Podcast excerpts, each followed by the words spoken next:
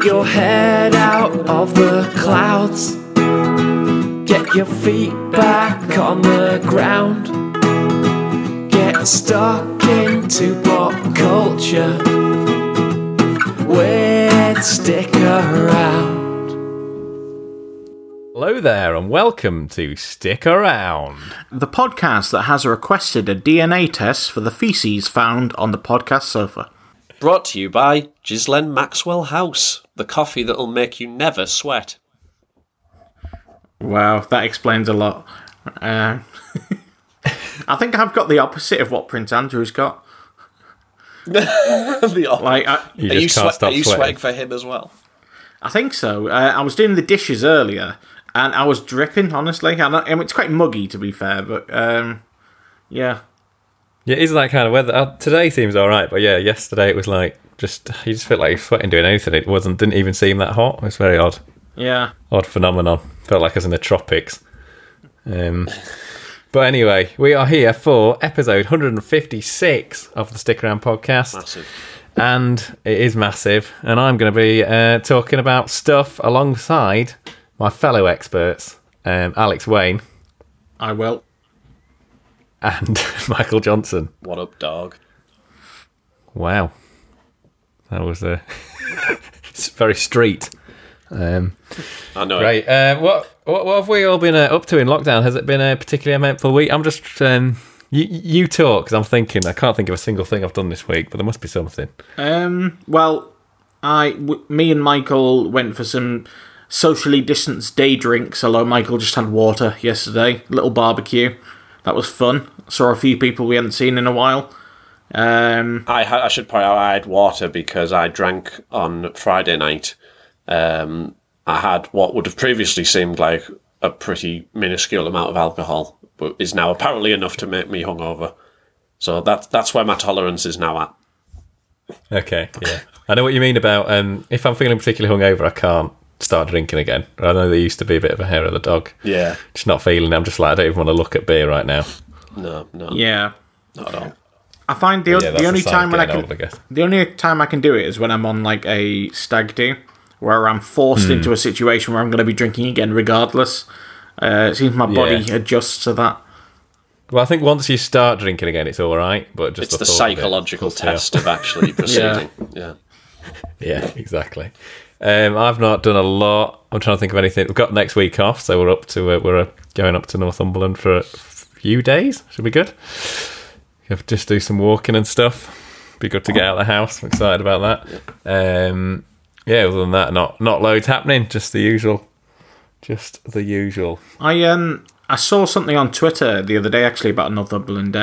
I think you pronounce it Bamburgh Castle. I've been there. It's got a cricket ground that's right under its shadow, basically, which looks like it must be one of the best places to play sport in the world. Like, you know, you see these football pitches next to a volcano. Next to a castle is pretty good as well. Yeah, to be fair, I've never really thought about that. We went up there in October with Elle's family, which is why we're going again, because it was really nice. And we did go to Bamburgh Castle, and I didn't know exactly what you're talking about. I just didn't really put it in my head that it was a cricket ground. It makes sense. It's like a really large grass patch outside the front of it. That would be a really nice place to play cricket, but you could smash a window if you knock a good six. Yeah, I mean, there's no chance of that if I was playing. I'd be lucky to hit the ball, but... Someone at you just reminded me. Someone at work the other day mentioned that when they played cricket when they were younger, there was a goth on their team, and I'm just intrigued by the concept of goth cricket. To be honest, goth cricket. I don't know what they meant by a goth. So no, but you do get some people who think that anybody who's vaguely alternative is a mosher or a goth. Yeah. You've been caught listening to metal. Yeah. That is pretty much the criterion. Yeah. He looks normal, but you've got you've no idea. Two black items of clothing, goth. Or hipster. I love it when people get called hipster because they're wearing something, I don't know. Just sometimes you get called hipster for the funny stuff. Because they listen to Arctic Monkeys or something. Oh, yeah. You do anything that's remotely fashionable. You hipster knobhead. You caught listening. I started You caught listening to Coldplay and Foo Fighters, Mosher. Cool. Oh, wow, yeah. I'd like to see the person who thinks that. In your Coldplay hoodie. Your grebo. Oh, jeez. Anyway, so episode 166, nearly like 1966, the year that England last did anything decent in football. I thought it was 156. Oh, you're right. Shit, it's not anything like 1966. It might as well be 1956 that England last won anything. Yeah, it might as well be, to be fair. When are the Euros? Have they been delayed till next year, or what's happening? Yeah. I know they've been delayed. Yeah. I think so, yeah. Just till next year. Okay. Great. So there's going to be Euros followed by World Cup in subsequent years. Yeah, although the World Cup will be at Christmas time, let's remember, because it's in Qatar. Oh, yeah, of course it is. Does that mean it's earlier or later? Later, like 4 months later, basically. Okay. 5 months later. That makes sense. Excellent. Switzerland will be winning that, I'm sure. Oh, yeah. We've got quite the lineup. So, all I'm going to say is prepare yourself. What is Switzerland's best World Cup performance? I'm not sure. I'm guessing quarterfinals at some stage. If we've ever got out of the group stage, I'd be amazed. I think we managed. Oh, no, I think we did. We got out. I think we were the team that managed to get out of the group stage doing the shittest, basically. All right, yeah. In history. Like, I think we were the only people to get out of the group stage not scoring a goal or something wank like that. Okay. What? Like, we've got some shit record. 3-0 Was it Switzerland who were the only team to beat the iconic Spanish team when they won the 2010 World Cup? Yeah, it was. And it was the best match I've ever seen, because we were just getting battered for the entire match, and then we did one counter-attack and they balled something up and we scored. That's worth that. Yeah, it was like one of those games of FIFA that I used to have against Josh a lot, where I can't remember which way around it was. I think it was like I played Switzerland v France, and Hakan Yakin had a particularly good record against Josh, so I always played him even when he was like 40. But I was absolutely dominating the entire match. I just couldn't finish, and then he had like two shots towards the end of the game, and won 2-0. I was fuming. Oh, absolutely fuming. Speaking of Josh, it was like that. Go on. Speaking of Josh, we owe the listeners an apology. Oh, yeah. And Josh, we missed off a vital queef last week. Dude. So there's going to be double queef this week, as I understand. There is, and we're going to do it. We're going to do queef earlier. Yeah, and this is. I've got two queefs in reserve because of the fact we missed one. He's asked for this one. I've asked him for clarification today which one he'd rather send. So this is his queef. It is very short. But to the point. So we're doing two now, are we? No, we're doing one. Oh, we're just doing one? Okay. Keep one in reserve, yeah. No, we're doing one, but we're doing them earlier rather than I thought we were going to have queef bookends there. One at the start and one at the end. Wow. I mean, we could yeah, do that, let's do the bookends. Put him under pressure for a new one, come on. Okay, right, well, this is the first one. Are we ready? Yeah. 80s Harrison Ford is probably peak man. What? 80s Harrison Ford is peak man. Is that what he said? Yeah. Yeah, you know what? I think I agree with him. Yeah, I also feel that whatever happens, that should probably be the episode title. Peak man or Harrison Ford? The whole thing, 80s Harrison Ford is peak man. Yeah, when he sent me that, actually, I was like, I want to be outraged because it's a queef, but you just nailed it. I can't think of anyone else who encapsulates man to me. Yeah. Yeah. It's that cheeky one-sided smile. Yeah. You know, bit of a cheeky sense of humour. Bit roguish, you know. Bit of a rogue, yeah. Good looking, in shape, but not ripped. So, you know, like... Yeah. Realistic. Yeah. Attainable. Yeah. Great films as well. You know, you've got Blade Runner, you've got, I'm pretty sure, all three of the Indiana Jones in the 80s. I think so, yeah. The Fugitive, that might have been the 80s, or that might be 90s, actually. Was any of the Star Wars in the 80s? Yeah. I'm pretty sure the last... definitely the last one was in the 80s. That was 86, I think. Maybe The Empire Strikes Back as well? I think that's... Sure. Maybe, I can't remember. Oh, that might have snuck in, you know. Late 70s. I think it was. I thought it was like 79, but I don't know. Yeah. It's somewhere around there. When we're late 70s, 80s, Harrison Ford is peak man. Yeah, that's absolutely. Yeah, just that was when the man gender, if you like, peaked. It's never coming back. It's completely gone down the pan now. Oh, yeah. Empire Strikes Back 1980. There you go. Wow. There you go. Bang on. Peak man, 80s. More evidence for the... Yeah. More evidence for Josh's case, which I can't think of a single thing against, which is unusual. Yeah. I will say that the next bookend will cause somewhat more controversy. Oh, okay. Oh, wow. Yeah. So you could say it's the perfect bookend. Perfect queen. Great, right. Let's get started. So I think we went to Michael first last week because I remember doing that noise. So we're going to go to Alex Wayne in Stockton and we're going to do the for the passenger railway, which did you invent or I can't remember what you did? Stockton to Darlington, the world's first passenger railway. Oh, wow. Okay. Yeah. Is it now in display at that museum? I've been to it because Elle's nephew's obsessed with trains and I can't remember which one we went to. Yeah, that's it. I don't know. It should be if it's not. I think there is one there because I seem to remember thinking of you when I saw it. Yeah. If you're obsessed with trains, this is God's country. Yeah, no, he's got it sorted. Trains and tractors. We've got Stockton, we've got Thornaby, we've got Eaglescliff, Allen's West, the lot. Oh, yeah, Allen's West. Those toy ones that I forgot the name of. What are they called again? Oh, fucking it. I can't remember. It'll come to me. But anyway, we're going to you, Alex Wayne, in Stockton. What have you got for us? Last week you had Last of Us 2, which was an excellent discussion.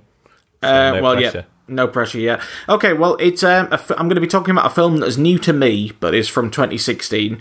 It's been on my Netflix list for a while. I can't remember why I put it on there, but I was flicking through idly, and I just noticed it. I read the description. It looks pretty good. And I'll be honest, I did look it up to see if it had been critically well-received, because I don't want to waste my time with something that's absolute gash. And it was, fairly well-received, so I thought I'll give it a go. It's an indie film called Tramps. It's loosely described as a comedy film, although I'm not sure I would completely go that way. Directed by someone called Adam Leon, who is not famous for anything else. It stars Callum Turner, who... people might know from Green Room. He plays one of the punk band from that film. And Grace Van Patten, who people may know from a few different things. A first famous role, by the way, was starring in The Sopranos as one of Meadow Soprano's friends. That interested me. Her dad is the director, Tim Van Patten, who's done a few things.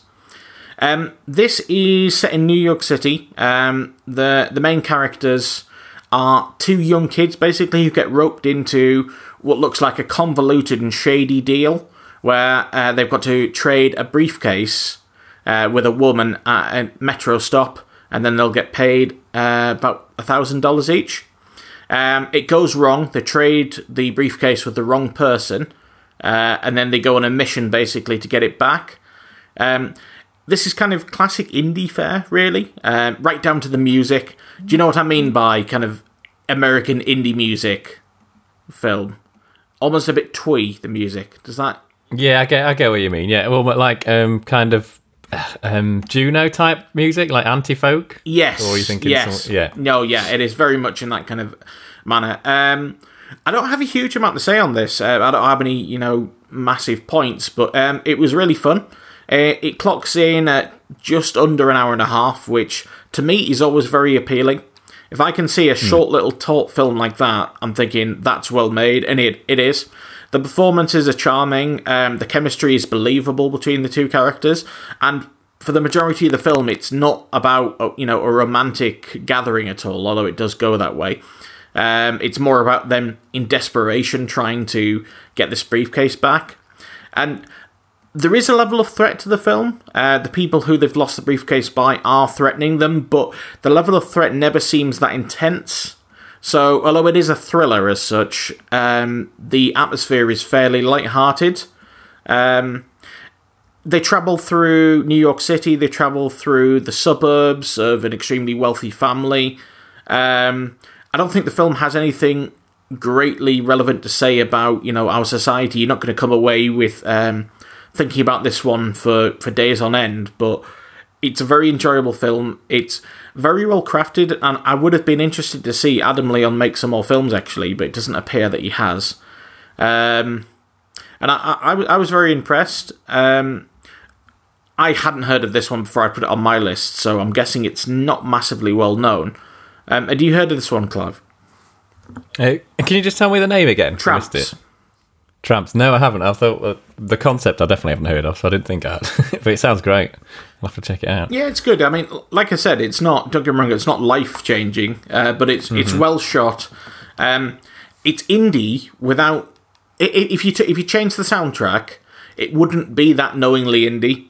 You get some indie films which I've enjoyed, but are almost a little bit, I don't know, too self-knowing, too much, very much in their own genre. This one kind of sticks away from that, and it's just good filmmaking, but the music is a bit of a letdown, actually. I mean, there's nothing wrong with the music, by the way, but, you know, it's you're kind of putting yourself in a pigeonhole with that. I'm guessing, Michael, you hadn't heard of this? Nope, know anything about it now. Okay. Callum Turner, by the way, he's the guy, he's British, by the way, I didn't know that. But he is one of the first to die in Green Room, if that makes any... Sorry, spoilers, people. What a niche reference. Yeah, well, I haven't seen... Yeah, Green Room's the one about the band that goes, I need to watch that. Oh, that's a good class film. Yeah. Absolutely brilliant. It. Like... That was. But you've just ruined it. Somebody dies. Lots of people die. So, all right, ruin it some more. No, Green Room is one of those films that I went in with, you know, pretty high expectations, but it was just so much better than I expected as well. It gets very underrated. Plus, it's even more timely now in the sense that it's set in a sort of a Nazi venue. And when I was watching it, I remember thinking, yeah, well, this is this is the fringes of America. But now you probably wouldn't think that. No, these guys are turning up at rallies armed with AR-15s to protect their rights, allegedly. Yeah. But yeah, that has little to do with Tramps, but aside from the one cast member. But don't have a huge amount more to say about Tramps. And honestly, I was looking for some interesting facts and tidbits, and nobody seems to have written much about it. It's available on Netflix. I think they've got the exclusive rights. It is well. It seems like it's a Netflix original when I was just looking, or is it? Well, I think they bought the rights to it. I'm not sure if it was shown. Okay. I'm not sure if it was shown somewhere else first. But yeah, I would say if you look at, let's say you're on an evening, you're in from work, you fancy watching a new film, but you don't want to be, you don't want to jump into a big intellectual thing. You don't want to be reading subtitles necessarily, but you equally don't want something stupid. This is a great little thriller, which I'd recommend. Cool, great, sounds good. I'm going to add it to my Netflix list because... Yeah. You know, whenever I'm looking, it's just a ball ache, isn't it? You're like, what film do I want to watch? And then you're scrolling through. Difficult. Whereas if you've got a list, it's like wicked. Yeah. Press on the list. And you've got to admit, 83 minutes as a running time is pretty sexy. That is. It is, yeah. It does always. I'm always grateful when I look at the running time and it's nearer the hour and a half mark than the 2 hours mark. I would say somewhere between 80 to 90 minutes is, that is the big tick for me when I'm looking for something to watch. I mean, most of my favourite films are longer than that, to be fair, but, when you're looking for something new especially. Yeah, and I've rarely come out of a film like that and thought that needed to be longer. Yes. Whereas, I guess with longer films, but necessarily, especially some of my favourite films are also a lot longer, but I suppose I haven't come out of them thinking that could have been shorter, but I don't know. There's definitely something to be said for... fitting something into a shorter time span. Well, that's kind of your philosophy when it comes to albums as well, isn't it? It is definitely. I appreciate if I ever look at an album and I see that it's less than half an hour, I get that similar sort of thing of wicked, because I feel like, particularly with albums, it's rare that you can listen. I think with film, you watch the film and you've absorbed most of the film and what it meant in one sitting, if you know what I mean. To some extent, you could watch it again and get some other meanings from it, but there's way more of it on the surface than in music, I'd say. It's rare in music you listen to something once through and then, you feel like you've got the knack of it. Whereas with something under half an hour, that can sometimes happen, and there's something a bit nice about that, where you feel like you've been able to keep your attention fully on it for that amount of time and get something from it as an experience in one go. Whereas if it's longer, it tends to, something else will have grabbed your attention at some point and you'll have got dragged out of it, because it's easier for that to happen with music than it is with films and stuff, obviously. So yeah, it's just for that reason, I guess. But there's plenty of my favourite albums that are a lot longer than that, but yeah. But it's just you got to appreciate some, you know, good editing. And me and Michael were talking this week on the chat about the 100 Gecs album being 20 something minutes. Listen to that, it's great. It's very compact, everything trash, and it's quite intense because of the fact it's like that. There's no real break, but sometimes I appreciate that. And like we mentioned, Joyce Manor like that with 13-minute album that's just kind of all go. It doesn't feel like a 13-minute album somehow. Yeah, it just packed together, and yeah. So it's definitely something to be said for editing things down. As particularly, I think there was I think it's died a bit now, but there was definitely a phase where it was like everything had to be long, and it's definitely, I think it's something that video games are still wrestling with, but it's like considered bad if you pay the same amount of money for, it's very much considered value for money based on how long it is, which isn't a thing in like films or music. Yeah. Which is like, oh well, this game's only 8 hours long, I'm not paying the full price, but it's like, well, is that really what it's about? Yeah. I mean, I suppose the argument would be, well, games are a lot more expensive than a ticket to the movies or whatever, but yes, plenty of times I've played through a game and I've thought to myself, yeah, that was fun, but that was basically, that was padding. You know, that didn't really move the story. It wasn't a different bit of gameplay. It was the same gameplay repeated, albeit in a marginally different setting. Yeah, no, I think that happens a lot because it's easier to do in games, because it's doesn't become repetitive as quickly, because obviously you're still probably having fun doing it, but it definitely happens loads. They have to pad it out to make it sound like it's long enough. So I also appreciate it when it's like, well, I say 8 hours long, deal with it. Yeah. And you can get some tight experiences there as well. So I mean, when it comes to movies, I'm not actually sure what the motivation is to make films 3 hours plus or close to 3 hours. To me, if a story takes that long, it probably should be a mini-series on TV rather than a movie. You know, storytelling is about, you know, keeping the story moving, telling what you need to tell. You should be able to get a lot from the characters, from what they're not saying as much as what they are. So a lot of these films are kind of overloaded with dialogue. I mean, he's one of our favourite directors on the pod, but certainly Tarantino's quite guilty of padding his films, I think, with some scenes that don't need to be in there. Certainly The Irishman as well, Martin Scorsese's latest. Okay. I was just going to mention that. But it's kind of a different... The fact it's 3 hours long is what kind of gives it its unique atmosphere of being quite slow, in a way. Yeah. And that's kind of what it's about. So, yeah. Yeah. Whereas I think if you'd squish that in an hour and a half, it would just be a very different film.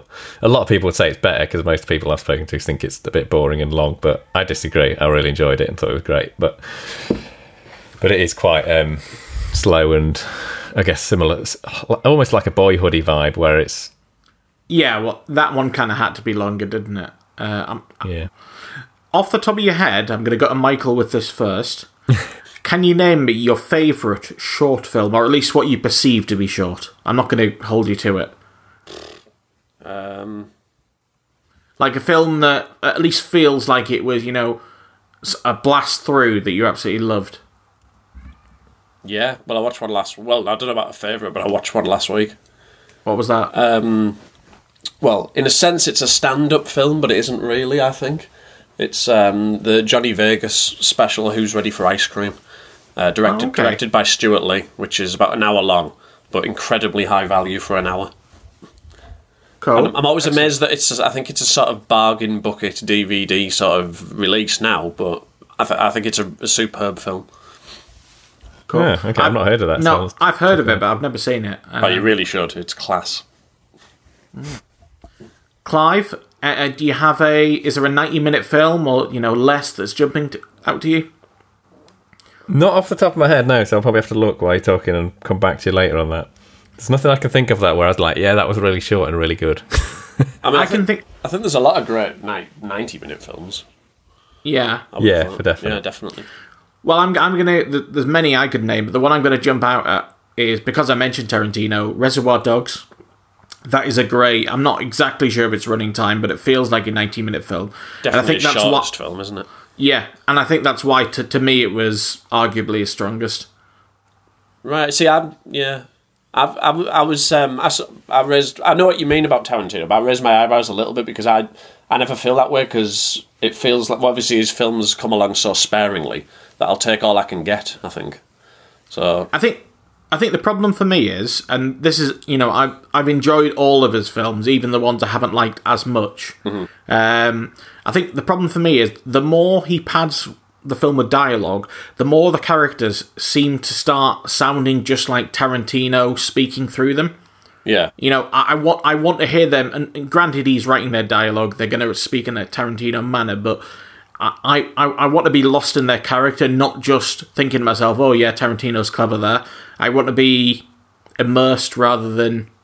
It's like when you're watching, a quote-unquote movie star rather than actor, yeah. And you're thinking, oh God, you know, Tom Cruise is doing well there. And you don't want that, you know, you want to be thinking about the character, and to me that breaks the immersion. Yeah, I understand the point, yeah. Yeah. Cool. I'm just going through a reverse here from my shortest films on Letterboxd, which is where I like rate stuff and catalogue what I've watched. The first one to get a 9 is The Red Turtle.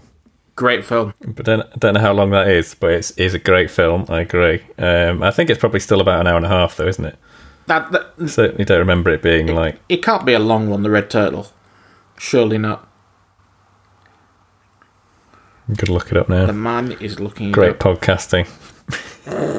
1 hour 21 minutes. That counts as short. There you go. That is, yeah. I think yeah. 90 minutes or less is what we're looking for around then. Cool. Yeah, go see The Red Turtle. It's great. I was initially thinking Alien, but I looked it up and it is actually 2 hours long. But it doesn't feel. It feels so tight and yeah, it feels like a really. I don't think you could cut anything from Alien. Alien's bloody great. It's one of my favourite films, and I think it's a completely tight experience. There's no fat there. Yeah. Cool. But cool, let's go to Michael. What have you got for us this week? Down in Eaglescliff, we need to make the noise. Cacao. Do you know, I was thinking I should say that on my postal address it's Eaglescliff. I don't think I've ever mentioned this before, but I live technically just outside the where Eaglescliff starts. In what before this estate was built was basically a hamlet of Earley Nook. Oh, yeah. I'm not sure I like that. How do you spell Earley? So you are Lay. So in a way, you're saying you're a fraud, Michael. Is that, possibly, yeah. I've been passing myself off as an Eaglescliffian. Oh dear! But I mean, we're not gonna. What noise are we gonna come up with for that? We're not, are we? So no, we're not. We're gonna pretend you didn't say that, Michael. So, do you live near ambient air conditioning, UK? I mean, I didn't know that for a fact, but I think I've seen them on the map before. Yeah. Yeah. Which is what I assume you're looking at. Yeah, it is. Well, I just wasn't sure if I'd got the American one. Cool. Let's go. Michael, what have you got for us? I've got nothing that special, but I'm just going to talk about some albums that I listened to yesterday. Clive's already spoiled one of them. So, that's fine though. So after we discussed Joyce Manor, as he referred to, I was listening to the album that in that discussion I said was their classic, Never Hungover Again. That one clocks in at a whopping 19 minutes. So, yeah, longer than some of their earlier, more frenzied stuff. But it's the exact point that I was going to make that Clive made was that it doesn't feel like a 19 minutes. It feels like a fully accomplished album when you listen to it. And that's because of the strength of the songs, of which there are 10. Joyce Manor are... I don't know how you would pigeonhole them exactly. They've definitely got some emo tendencies, but they're largely pop-punk, but in a sort of indie rock style. I think they draw quite heavily from the sort of time of Blink-182's self-titled album, when their songwriting started to mature a bit. And I think they're really a band grown out of that sort of influence, as well as a lot of other things, obviously. But... they hail from California and have a very sunny sound, I think. even though their writing is often dealing with some fraught topics. They've just released a compilation album of songs from their early period, which I haven't heard, but which is apparently essential for Joyce Manor fans. And since Never Hungover Again, they've released another two albums, which are both, again, in the same vein, 10 tracks, short albums, and more strong songs in there. But I think Never Hungover Again is their most focused and best effort in terms of quality. The second half of the album in particular contains some of their best tracks, in my opinion. Heart Tattoo, In the Army Now, and the closing track, which might be my favourite Joyce Manor song, Heated Swimming Pool, which is itself only a minute and 50 long, but a really beautiful track. So that's one thing I'm listening to. They're a great band that people can check out and probably listen to all of their work in an afternoon if they wanted to. But yeah. And then I was also listening to an album from the late 60s, which I'm sure Clive's ears will perk up at that. But I think wasn't involved in the countdown at all that you did, Clive, from what I saw. Kick Out the Jams by MC5, the insurrectionary Detroit hard rock band. Essentially peers of the Stooges, who are definitely one of my favourite bands of all time. And what MC5 do on this record, which is a live recording, which is quite unusual for a debut, I suppose, is basically at one with some of the stuff that was going on around then in the proto-punk movement, with the Velvet Underground, especially on the White Light, White Heat album. And also, as I mentioned, the Stooges, among other acts, but most notably those. At times, it's basically flamethrower and hard rock, but it's at times it's a little bit psychedelical.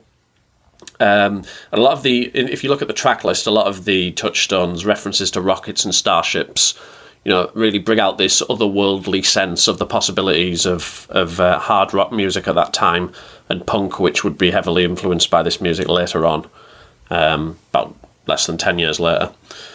So I think it's an essential album from the 60s, and the fact that Clive's covered so many albums and there are still others like this that, you know, exist by the wayside shows, you know, how much there is to explore during any decade, but the 60s. No exception, even though the album was still only just coming really into fruition as a concept at that point. So this is it's a great album, and the title track was, of course, covered on Rage Against the Machine's Renegades, which I think probably drew some new fame to the band, especially among a younger audience when that came out in 2000. But that'll be the best known track from the album. But there's you know, some classics strung throughout it. So a very good record, and a very influential one, as I mentioned. And then the other album I listened to yesterday is an album that I revisit regularly, probably at least a couple of times a year. That's Mutter by Rammstein, who of course need no introduction as the most famous German band in the world, and the pinnacle of the Neue Deutsche Härte movement of industrial-influenced rock music coming out of Germany in the 1990s.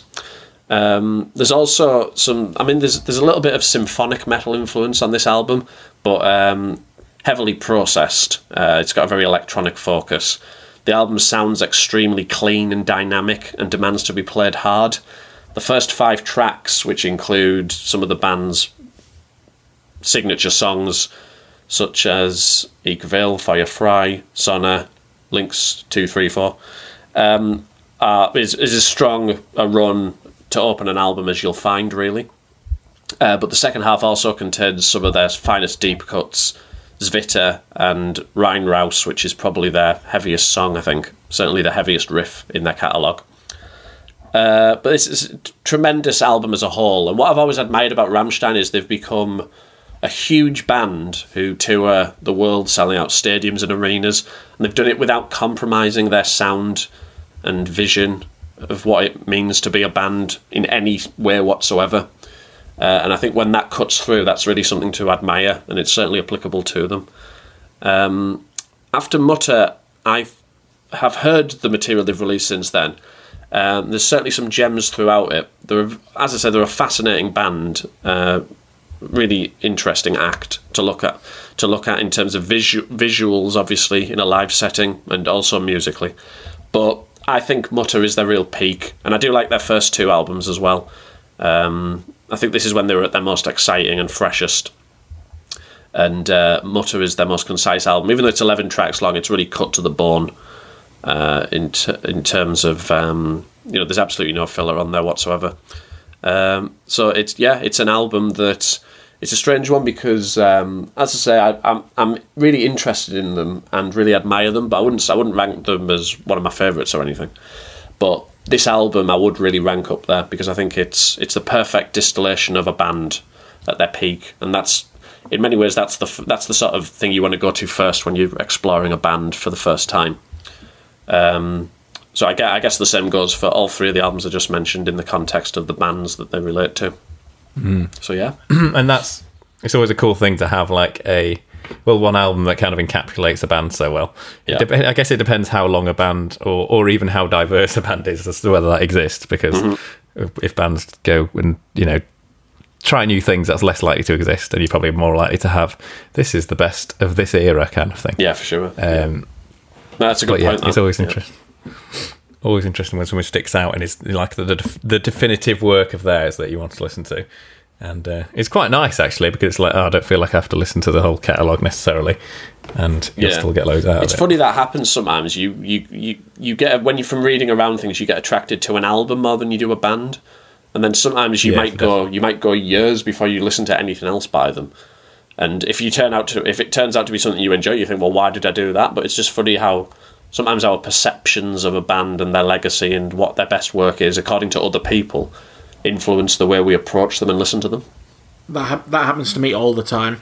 So you'll recommend me an album, for example, and I'll listen to it, and most of the time I agree with you. But then I'll see they've got 3 or 4 other albums, and I think it's a bit daunting, and you kind of worry that you're not going to enjoy the other albums as much. You think, I'll stick with this one, I like this one. Yeah. And... especially when you hear, oh, that was their weak album, you're like, oh, I better avoid that. And you might totally disagree, yeah. And it always interests me to think that obviously we have contemporary bands that we grow ourselves with, and we hear them as they release each piece, and then bands from the past, a lot of people have gone through the same thing with, but we can never be in that position. We can never experience them from the same angle as those people did, and it's... That's the interplay that's constantly happening historically with music and all art forms. And something that's like particularly evident with the 60s challenge I'm doing when I'm reading about the albums and like how they were initially perceived. Yeah. A good example would be like the Beatles' Abbey Road, which was apparently thought of as sounding a bit too artificial at the time. Whereas listening at it now, you'd never think that, because a studio trickery has come on so far that sounds authentic to me. And whereas at the time, that was one of the things that was written negatively about the album, which I obviously completely disagree with, but I can understand more if in the context of the time. But yeah, that's the thing. We can never experience it in the same way. We can only be students of it, I guess. Yeah, exactly. So it's interesting totally. In that sense. On that subject, I should mention that I know it was only not in there in the first place for 1967 because of the way you did it, Clive, the way you selected them. But I was pleased. I was pleased to see "Forever Changes" make it onto your mop-up, because it is one of the finest 1960s albums, I think. Yeah, I really enjoyed it. Definitely. Yeah, it was when I did the mop-up. I wanted to do the mop-up because I thought I've missed some stuff. Mainly, there's a couple of live albums which don't go on the Rate Your Music list, right? Because I think it doesn't do live albums. Even they're obviously on Rate Your Music, but I don't think they're included on the top decade list. Yeah. And then I just thought there's a few other things that I've missed, and that was one of the ones that I wanted to listen to. But there's so much stuff that whenever I do a year, I have to do the top 5, and then the rest I pick usually from the top 20 based on what looks appealing. But there's always, I could do all 20, or even when I go further down the list, I'm like, that looks good. You could do like fucking 30, 40 for every year, but it would just take me forever. It would, yeah. And there's going to be, it's going to be like a skewed look at every year. Like I'll come out of it probably having loads and loads of new albums that I absolutely love. Like for sure. But there'll probably be somewhere in each of the years, I bet there's an album that I maybe would put as number one. But whether I'll ever hear it, I don't know. That's the thing, you just don't know, yeah. That's why there's always so much to mine. And I know that you referred to Pitchfork's 60s list a couple of times in there. And I know that when they first started doing decade lists years back, they eschewed the 60s because they felt like the album format hadn't really come into its own.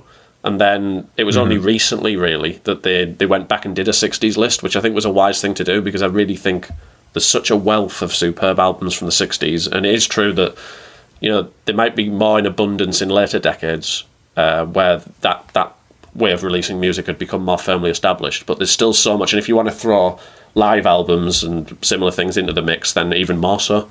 So, yeah, I think there's a canon of albums from the 60s, but there's a lot of other great stuff that people perhaps aren't as widely aware of. Yeah, definitely. And I think even before it got thought of as like releasing it as an album, there were still great albums coming out. Yeah. Despite that, because it was just an album of great music. It might not have had a particular theme, but I think there's still stuff now that comes out that doesn't necessarily thematically fit or anything. I was just going to say, yeah. Cohesive, I was just going to say, I think we've come full circle in the sense that something like the 100 Gecs album that we referred to and had to talk about previously, if that had come out a few years ago, I might go, well, that's not an album, it's not long enough. But now I don't think like that, So I think, yeah, it's similar. It's interesting to see how, I guess it might be cliche to say it, but in response to changes in attention span, what constitutes an album has changed a little bit, I think. And it's all good. It all gets waved through for me. It needs to all be taken into consideration. And the other example was, I guess, the Wyoming albums 2 years ago from Kanye and Friends. They were all very short, but they were album. They felt like albums. So yeah, I think we went. I think probably I guess 80s, 90s, maybe even 90s, if you want, were like the peak for the studio album. And even though a lot of this music we're talking about is studio music, it feels like we're coming down the other side again, which is very interesting and exciting. Yeah, definitely. And I guess it's a lot of what an album is. I guess is a lot to do with, in Pitchfork's view, maybe like the cohesiveness of it and of it being thought of as an album, as opposed to maybe in the 60s someone just went in the studio and recorded it. But I think it almost listening to it now, it still sounds cohesive because they had, particularly early 60s, such limited recording, a bit, 4 tracks, no real, you had to be really fucking inventive to make it sound remotely different. And when you listen to some of the stuff particularly the Frank Zappa album Hot Rats, some of the stuff he did on that to make the stuff sound, because you're like, the drums sound really weird, or has he done that? And you read how he's done it and it's like, fucking he's a wizard. whereas now you just press a button. So everything kind of naturally sounded more cohesive anyway, I guess, because you couldn't really go too crazy. So stuff like early Aretha Franklin albums or whatever, they might not have been thought of as an album, but it's still great just because everything sounds cohesive and they're just great songs. And there's a certain, it's also capturing a certain era, which I suppose is a thing. Almost makes it feel more of an album now than probably when it came out in a weird way. Yeah, that's the thing, because I was like, modern perceptions of it have probably influenced how it's perceived back over now, which is probably why Pitchfork were more in a position to do a list like that when they did than 10 years previously. Yeah, definitely. Cool. Having some good discussions this episode. I'm enjoying it. Sure. I had some other things I wanted to comment on, because obviously you commented on a lot of stuff there. Joyce Manor, big fan. I think my favourite's probably the self-titled one, but I need to listen to them all again. That opinion was, and I've not listened to the last couple. Yeah, they're worth checking out. I don't think they're as strong, like I said, but they've got gems on them, so they're worth it. And yeah, I think the last one, $1 Million to Kill Me, was I think that was probably perceived as being continuing maturation of their sound, so. I think it refines it to an extent, but they're still interesting. I'd still be at the front of the queue to hear their next album, whenever that is. Definitely, and especially when it's not going to be particularly long. So, and I didn't realise they'd done the collection of songs this year, so I'm going to check that out. I've just downloaded it. Yeah, so that'll be great. Rammstein, obviously, I completely agree, and something that's so evident about the fact that they just do their sound at, like, no. they haven't compromised with it is the fact that they sing in German. There aren't many bands that sing in a language that isn't English and have become massive as bands. I think there's songs, but I can't think of any bands that don't sing in English that have become big, or musicians that feature music prominently in another language. For sure. The Totenhosen are quite big, aren't they? Outside of Germany. Yeah, they're pretty big, but I don't think they're Rammstein level. Well, no, I think probably not. To most people, but yeah, you're right. They've certainly managed to get outside, which is really difficult if you from in a country that doesn't speak English. Like, it's very difficult to make your music heard outside. Like, there's a Swiss band I'm a big fan of called Zurivest, and they're never going to be big anywhere else because a lot of it is what makes them good is the lyrics and the way he sings. Right, and he's got a really unique singing style that I'd love to translate into English somehow, because I don't think anyone really does it in English, which is kind of a gruff talked but slightly sung. I don't know, it's hard to describe, but yeah, they're a really good band who I'm certain if they sang in English they'd be pretty big, but they sing in Swiss German, so they've got a very limited audience, and it's not the type of music that would get out, because like I say, what makes it great is the singing and the lyrics. Yeah, I suppose that's related to Till Lindemann from Rammstein. The way he does it is, well, I think it's very accessible, isn't it? It almost, I mean, I don't know, but it seems very basic. And I think they write in that way consciously.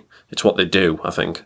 It's almost nursery rhyme-like, I guess, it feels like. But obviously that contrasts with the style of the music, which, well, the vocals as well, they do play around with, you know, Teutonic elements, that perception of Germany, that stereotype that we have, and the music is sort of militaristic.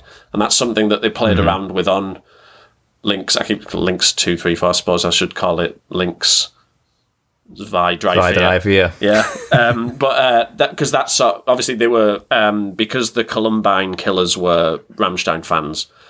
They were fingered in the American media a lot as being somehow to blame for it, weren't they?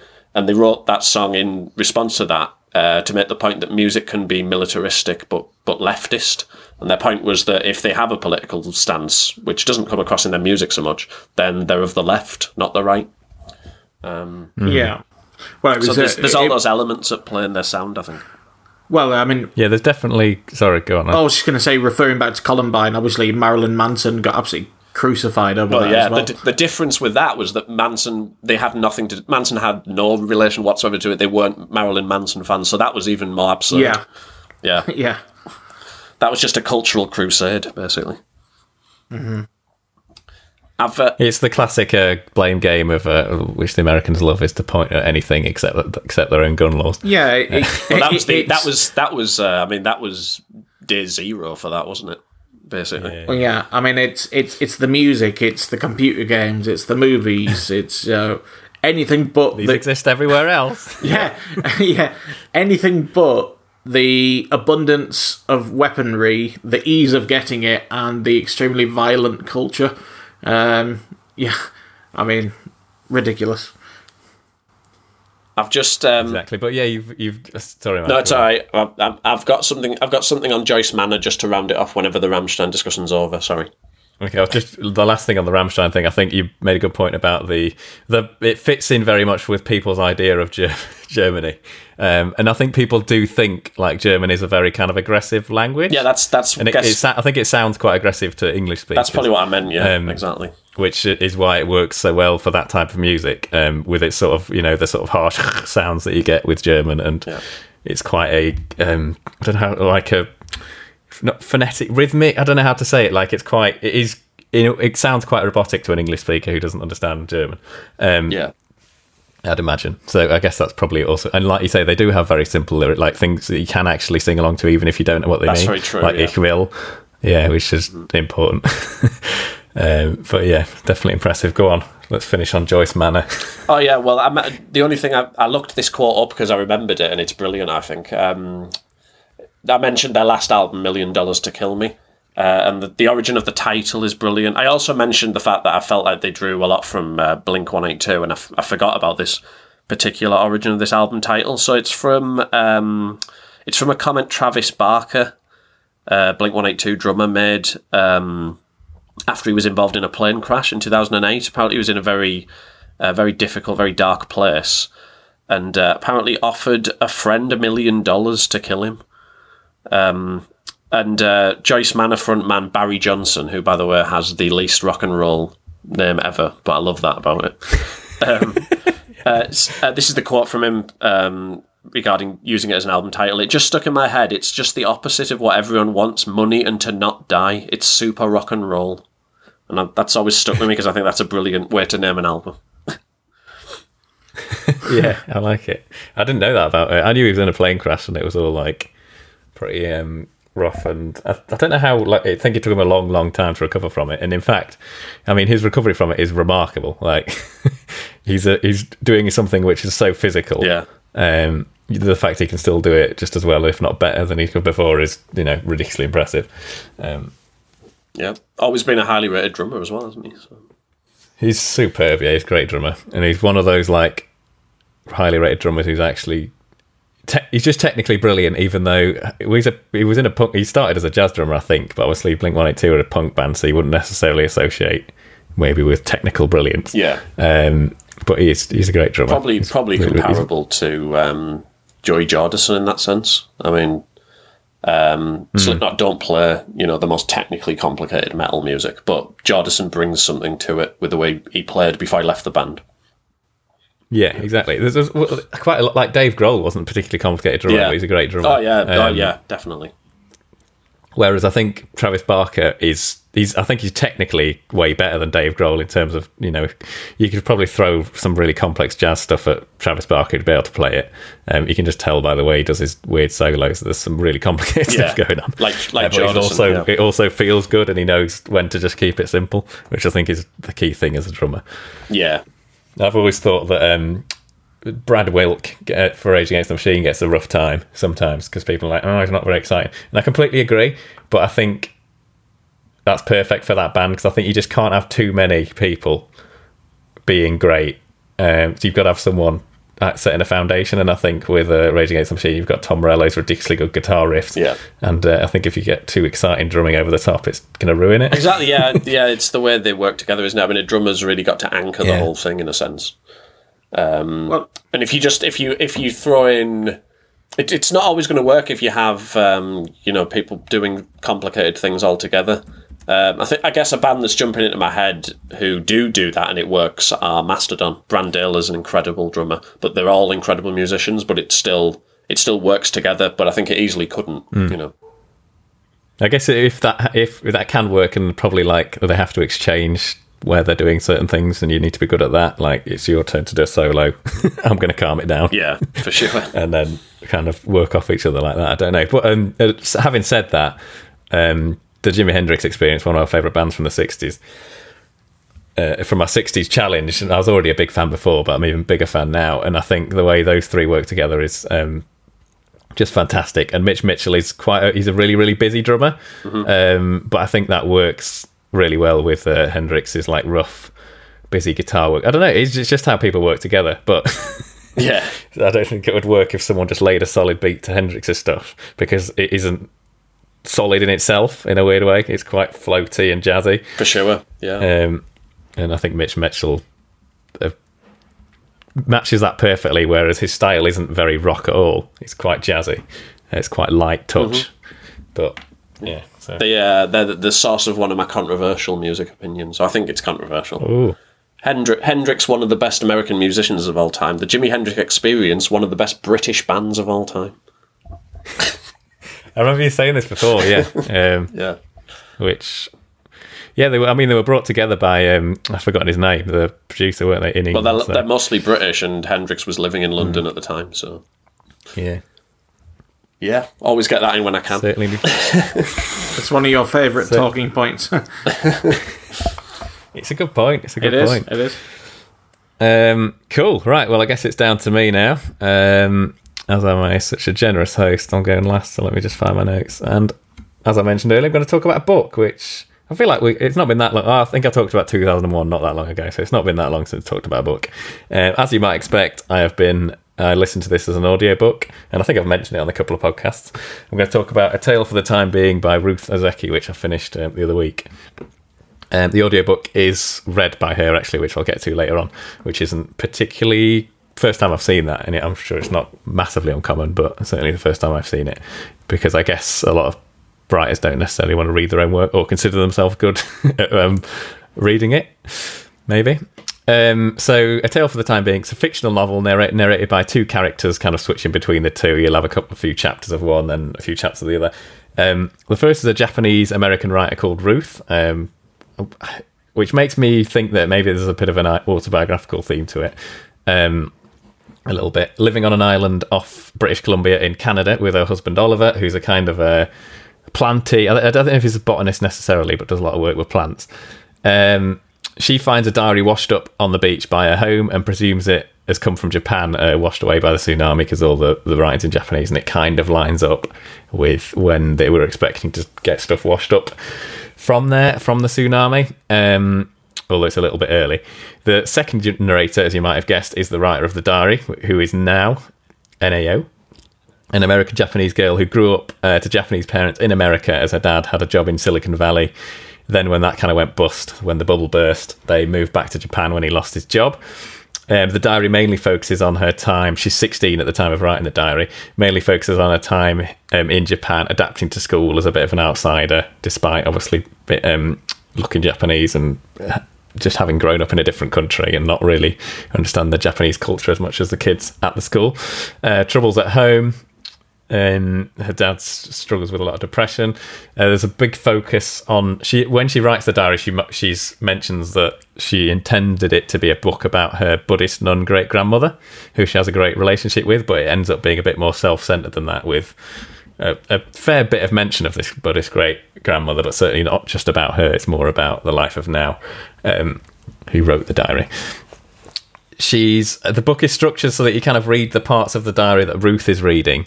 And then when it switches to Ruth, it's the bit that she was doing while reading that part, or her reaction to that part, that kind of thing. So you feel as if you're reading along the diary along with Ruth, which is a really interesting way to set out the novel, and I think worked really well.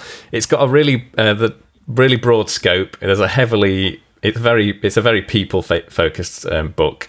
It's essentially about a whole load of different people trying to work out what life is about, and new characters emerge as the diary goes on. And Ruth tries to kind of tries to turn the story real by finding somewhat. She's constantly looking for the people that Nao is talking about in the diary, whether she can find them in real life, and work out some sort of real life link as to what's happening here, which is interesting. It's I think in initial description it can sound like it might be quite a twee book, and it absolutely isn't. It's very dark. Covers heavily themes of depression, suicide extensively. Kamikaze pilots in the World War become quite a big theme as well. So it's very dark, very kind of somber, slightly melancholy book. But actually, when you've finished it, and I don't want to spoil anything, it's not really necessarily anything to do with the way it ends or anything. When I finished it, you feel it just feels like a bit of a meditation on life and living in the now, in a way that when you finish it, you actually feel quite rejuvenated in a strange way, despite the fact it's been such a dark book. And it's not that you're relieved that it's finished or anything like that. There's just something nice about it. And some of it comes from the stuff you read about with the Buddhist nun and her take on things. But yeah, it's just really well written. I would absolutely recommend the audiobook version. And it's interesting actually at the end, because Ruth talks a little bit in the sort of epilogue. She does a little bit in the audiobook and just mentions that the book has some diagrams and stuff which add to the book that obviously couldn't be in the audiobook and that I've not seen. But the audiobook has the fact that she delivers it in the way that she'd want it delivered, and she talks as the characters in the way that she thinks they might talk, which gives it that edge. So there's it's interesting to have two types of media of the same thing. Obviously way more similar than a film of a book would be, but in a little bit like that, in that there's two probably quite different experiences if you read it. If you either listen to the audiobook or read it, and I imagine whichever one you do first is going to impact the way you appreciate the other one quite a lot. So I definitely want to get this book and look at. I imagine when I first get it, I'm not going to read it straight away because I don't want to read it again straight away. But I'll definitely be looking at the diagrams and see what is there. And I imagine it's great. as a book too. But yeah, I'd highly recommend it. I thought it was really good. It's pretty long. It's like four. I've just looked it up because I didn't know, because obviously I've listened to the audiobook, but it's 487 pages apparently, and it is quite slow. And there are times where you're like, oh, we should just get on. But actually, when you finish it, you're like, that makes complete sense. And a lot of the book is about that in a weird way. I guess in a similar way as we were saying about Scorsese's The Irishman. The length of it plays into what it's trying to do. So yeah, I'd highly recommend it. I thought it was great. Can you remind me of the title again, please, Clive? Yeah, it's A Tale for the Time Being. I think it came... I should have figured out when it came out. I think it's 2013, something like that. Okay. I remember it being like one of those that I saw in Waterstones when I walked in and thought, oh, I should read that, and then never got around to it. It sounds very interesting. I mean, I've got a whole heap of books that on my shelf already that I'm yet to read, but I'm looking to add to that pile. Well, this is... What I tend to find happens is, as well, I tend to read the books that I've most recently bought, and then there are some books that nearly never get read, although I've been trying during lockdown to cut down on that pile. But yeah, this sounds really good. Yeah, it's definitely... I completely relate to that phenomenon. I've also got loads of books lying around that I haven't read. And I totally recommend it. It did come out in 2013, by the way. But it is... You get excited about a book, then you buy it and read it. And then quite often, if you don't read it straight away, it's been sat on your shelf. And because it's been sat on your shelf, you're almost less excited about it because it's become, I don't know, like more normalised, and you've looked at it loads of times. Yeah. And you're just less likely to go to it in some weird way, even though you have no idea what it's about or you haven't really read it. That's so true. Yeah. Mm-hmm. So you I'm the same. Like recently, I've just moved into Else. So I've moved out of my room and I had to have a significant cut down of stuff, as did Elle, to be fair to her, to move so we could fit everything in, and there's still some shit in the basement to get rid of. But one of the main things is I had to go through all my books, and I'd already had a bit of a cull, but I really love books, so I'm never going to not have any, and I'm going to always have quite a few around. But I had to cut it down to my very, very favourites, all the ones I hadn't read yet that I thought I probably would read at some point. And there were so many that I was like, I've had this for 6 years and I still haven't read it. And I bet now that I've got rid of it, I'm more likely to read it in some strange way. Yeah. Well, I don't know, it's just weird. It's almost like... I was like, yeah, I've had it for 7 years and I still haven't read it, so I'm probably not going to read it anytime soon. I imagine you'll get a kind of almost a book form of FOMO. You'll have got rid of some of the books and you think to yourself, oh, I probably wasn't going to read that, and then you'll have an urge out of nowhere. I love it, though. One of the greatest sensations in a very safe environment, middle-class British life is... reading a book off your shelf that you haven't read in ages with little expectation, and then realising you've had a masterpiece waiting for you for 5 years or whatever. Yeah, no, that's true. And I'm sure that would happen if I just read some of these bloody books. Same here. But, yeah. Well, there's a few, actually, that I did that one. I can't remember what I did that with recently, but I listened to an audiobook version of a book that I've had on my shelf for fucking ages. And I was like, that was really bloody good. I should have read it ages ago. But yeah, it happens to me with films as well. There'll be some films and I think I'll hear it's good and I think, yeah, I must watch that, and I'll come to picking a movie and I'll think, oh, that sounds a bit difficult, I'm not quite in the mood for that right now. And then I'll watch it and then it's not difficult at all, it's extremely watchable. I was like, what the fuck was I thinking? Yeah, it's weird. You have to have that like spark of excitement to give you the reason to, I don't know. Yeah. Like someone has just talked about something. It's like, great, okay, I'm going to get that, and then then you'll start reading it straight away, or listening to it straight away, or watch it straight away. Or sometimes something. And if you kind of let that spark die out, you've sometimes it can be ages till you actually get around to doing it. That's very true. I think sometimes something happens in the news, and it's like, that kind of relates to that film that I've got waiting to watch, or something like that. Yeah, exactly. Yeah, something makes you spark and think, I should read that. Yeah. No, that's very true. Someone just gives it a passing mention, even in something that you're watching, or you see someone in a film reading a book that you've got on your shelf, and you're like, I should read that. Yeah, exactly. Yeah, it's weird.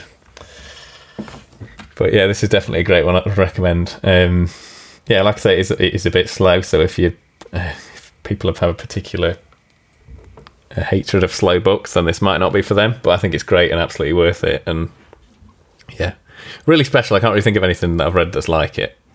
So, cool. That's great. Excellent. Can I just quickly mention, we're kind of at the mark where we'll wrap this one up relatively soon.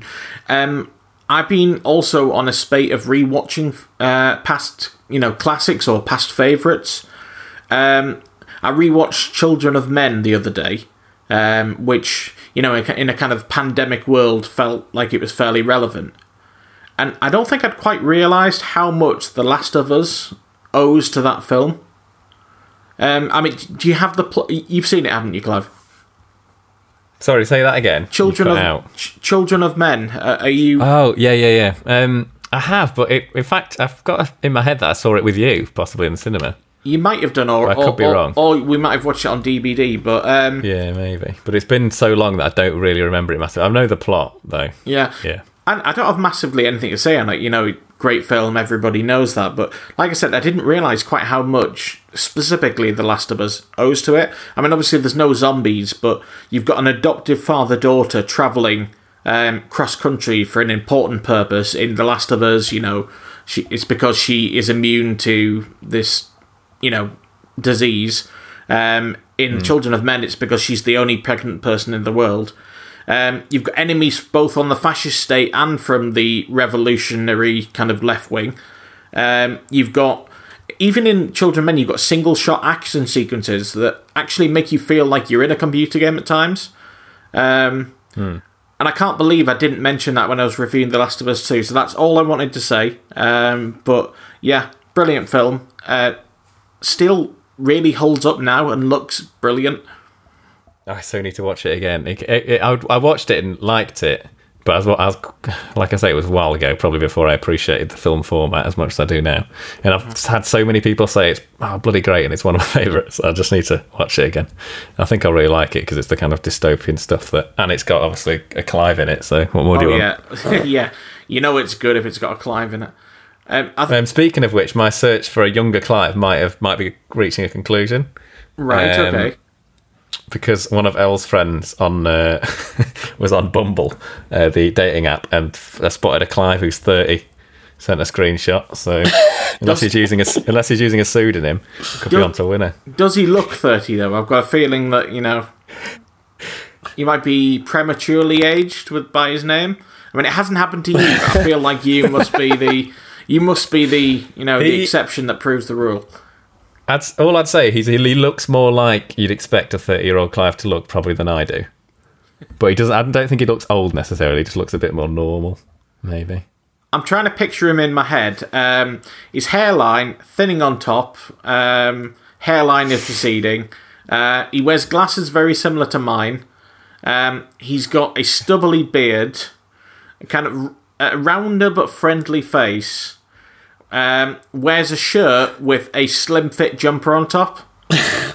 How close am I?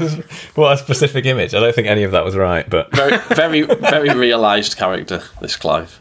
Yeah. I think you need to write a book about him. Do you remember when I've just had a flashback to when I think it was the N64 era, Nintendo used to put a hologram on things as a sort of seal of authenticity.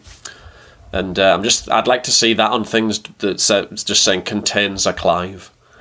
It's got the, it's got the Clive hologram. Well, maybe I'll start that hologram. Yeah, there was something I like. There's some sort of quality thing about that hologram. Yeah, it's got a fuccking hologram on it. Yeah, it's good. Although it's good. There was quite a lot of shit N64 games that had a hologram on. To be fair, I don't think I owned any of them, but yeah, you definitely bought it and thought, yeah. I think maybe just as a young. When you're a kid, you just like love the idea of this little hologram stuff. Yeah, like getting, but like getting it a shiny. Have it, I was just, yeah, exactly. Well, it wasn't just a sticker. Before it became a hologram, it was just called the Nintendo Seal of Approval, which is basically like the Krusty Brand Seal of Approval from The Simpsons. It didn't really mean a lot, but it felt like it was, it was giving it some gravitas. Yeah, exactly. Although there was some utter shite getting a Nintendo Seal of Approval. But yeah, and there probably still is. My dad recently found my N64 in the loft. Wow. I might need to get that out, I reckon. What games have you got on it? All the hits. I've got the classics.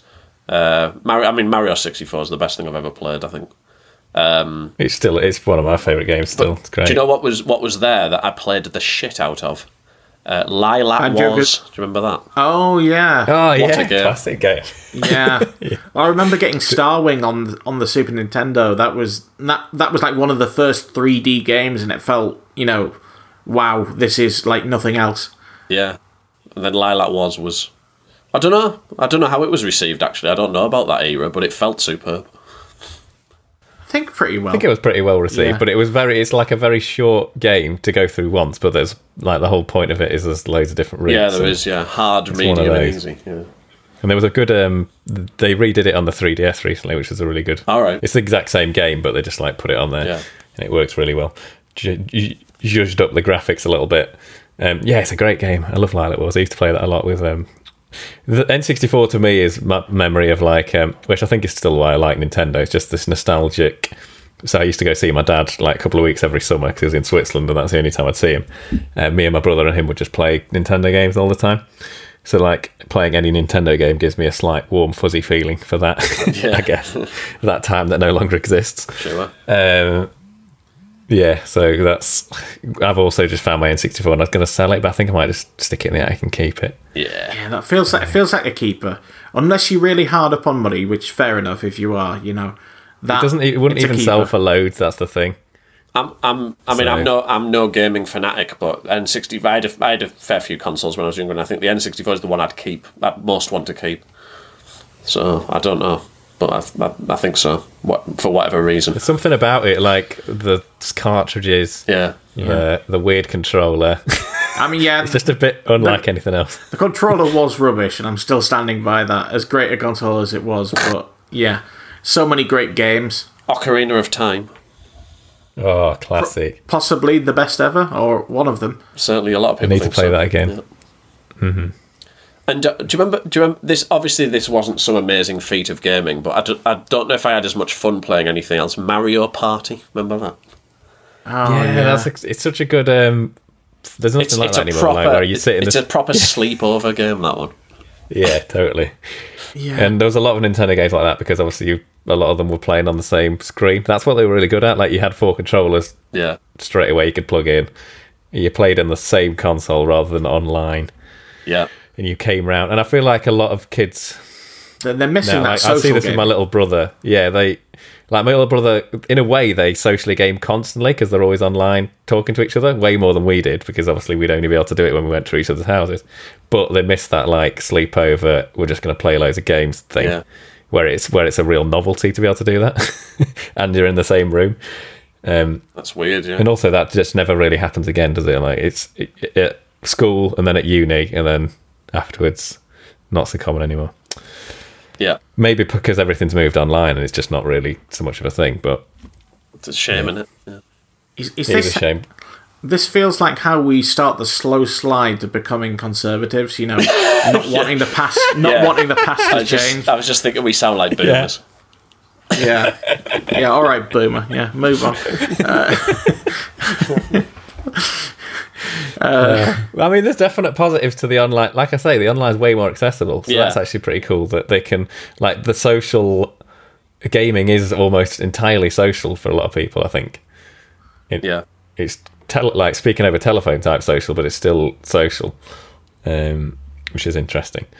So yeah, well, times change, not necessarily for the worse. No, time moves on, and it's continuously moving. Speaking of which... Unless it's interrupted by a queef. Oh, I thought we were going to put it right at the end, but... Oh, the very end? You know. Wow. Okay. We can do that. I think you're referring there to plug time, Al. I was supposed to have William Shatner ready, and I haven't. So right, you're going to get another one off the cuff, then. Is there something in particular I could listen to him in very quickly to get an example?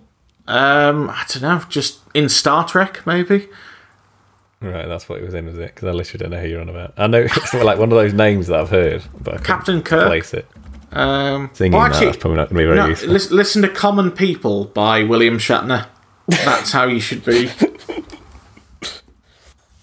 Okay, that's what you're aiming for, really. Right? No, no pressure. This should be interesting. What? So he does a version of the song? Yeah, and he doesn't really sing it. He just kind of speaks it. Okay. In a rhythm. Great. Right, okay. Like Winnie doing five colours in her hair on a stag do karaoke. Oh Christ, yeah. Didn't know the songs, I just spoke the lyrics. Michael, if you can't, Michael, your job, by the way, if Clive feels he can't try this, you need to give him an off-the-cuff one I've already got it ready. Okay. Oh, you've got an off-cuff one ready? Yeah, sure. Hang on, I'm going to make this more of a joint experience. I'm going to get this on my phone so that you can all hear it. William Shatner, Common People, because I just did it on my laptop, but it was really quiet. Right, okay. The picture's great, he just looks like he wants to die. No, I don't need any cycle routes, Google. Fuck off. Here we go. William Shatner's Common People. Oh, wow. She told me that her dad was loaded. I said, in that case, I'll have a rum and Coca-Cola. She said, fine. And in 30 seconds, it sounds like time, she said, True Detective theme tune version of Common People. I want to do whatever common people do. I want to sleep. Okay, so quite deep. Whatever common people do. It's quite radio. We can do that. Right, okay, so here we are. It is a little bit, yeah. Plug time. You can follow us on at Stick Around Cast on the Twitters. We're also on Facebook if you'd rather have a vomited sort of feed of what's on the Twitters. You can also find us on stickaroundpodcast.com, our lovely, lovely website, where we have articles about all sorts of things written by ourselves. We've got articles about all the things that we talk about. But the main thing you want, obviously, is Clive's album challenge, which is William Shatner approved, where he talks about his favourite albums of every year that we've talked a little bit about this episode. He's now finished the 60s, which is a feat greater than the climbing of Everest, which means that I don't know when he does finish the challenge. It's going to be an incomparable feat. So yeah, go check that out. Oh, slipped into Clive there. Whoops. Hang on. Let me just put my William Shatner hat back on. You can also find us on iTunes. Give us 5 stars or 1 star. We don't want 2 stars, 3 stars or 4 stars. That would be shit. So please don't do that. Yeah, you can find us on other things. I don't know enough about William Shatner to throw in some sort of joke here. No. This may have been ambitious. I nearly said to infinity and beyond, but that's... Well, yeah, go for it. Yeah, just mix it in. Yeah. Remember to go to stickaroundpodcast.com and remember, to infinity and beyond. That was a weird experience. Do you want to know what you're doing next time, Clive, so you can prepare if you want? Yeah, please. Trump. Oh, great. Oh, wow. Oh, I'm going to fucking love this. Yes. I think I could probably do a fairly decent off-the-cuff one of that. Actually, yes, I think I could. Maybe it would be better. Yeah. Okay, I think it's time, Clive, for the second queef and our reaction before we go. I don't know what to expect. So we've had uncontroversial queef. We're about to get very controversial. Ready yourselves. It's again another short gem. Teenage Dirtbag by Wheatus is in the top 5 best songs ever. Well, I mean, it might be one of my top 5 most listened songs. That's possible. Well, maybe not, but like... I doubt it. Yeah. It's a great song. It's an anthem, isn't it? But it's... I mean, it's... Yeah. That is just not correct, is it? It's...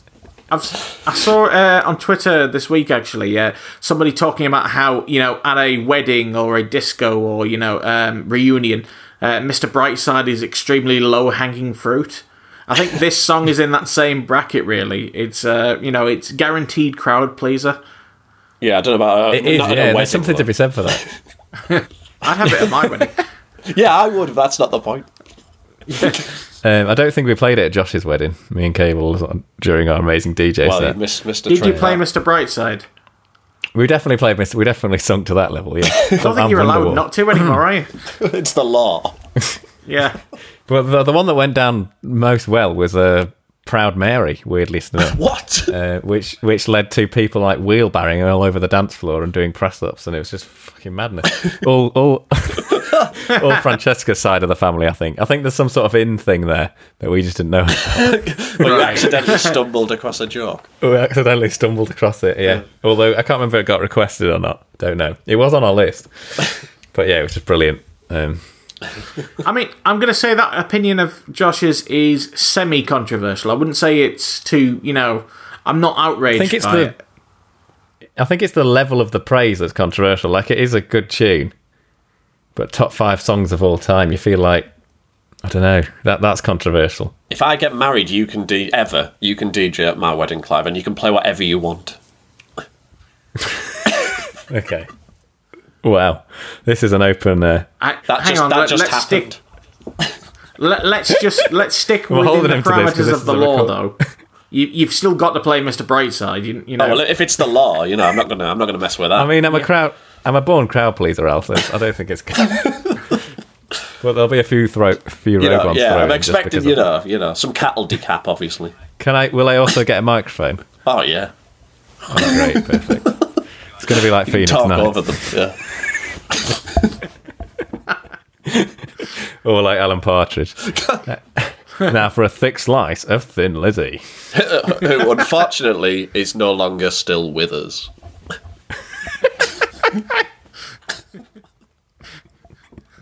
Oh, God, it could be so good, but so cringe. Oh, dear. I've got to mention this on Twitter the other day. Someone had said this is secretly the best line in I'm Alan Partridge, and it has always been one of my favourites. I'm not going to say it's the best line, but it is amazing when he goes, now we've got a caller coming on who fears that he may be a gay. So I'm only going to use his Christian name. It's Domingo in Little Oakley. He goes, nope, he's gone. Lovely little tapas place there.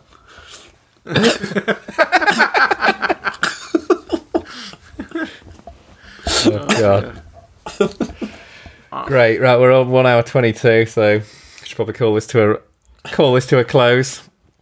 It's been a particularly good episode. I've enjoyed myself, as I do every week, but even more so than usual, maybe. Well, I say that every week, so who the fuck knows? Right, so Alex Wayne has been Alex Wayne. Thanks for coming. Thank you for hosting, Clive. You're welcome. We'll see which way the USB stick lands next time. Shall we be making that a feature, are we? No. I think it might be bringing... Don't explain that. Yeah. And we've had Michael Johnson being a great version of Michael Johnson. Thank you very much, Clive.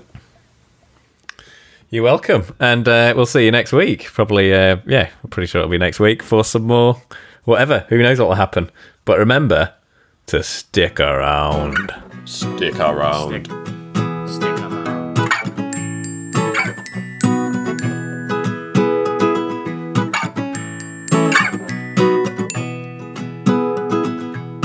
Thank you all for listening. Rest assured that you have found the best podcast in the universe. It's Stick Around. The podcast that has requested a DNA test for the feces found on the podcast sofa. What? Oh, God. Should I just roll with it? Yeah. Brought to you by Ghislaine Maxwell House, the coffee that'll make you never sweat.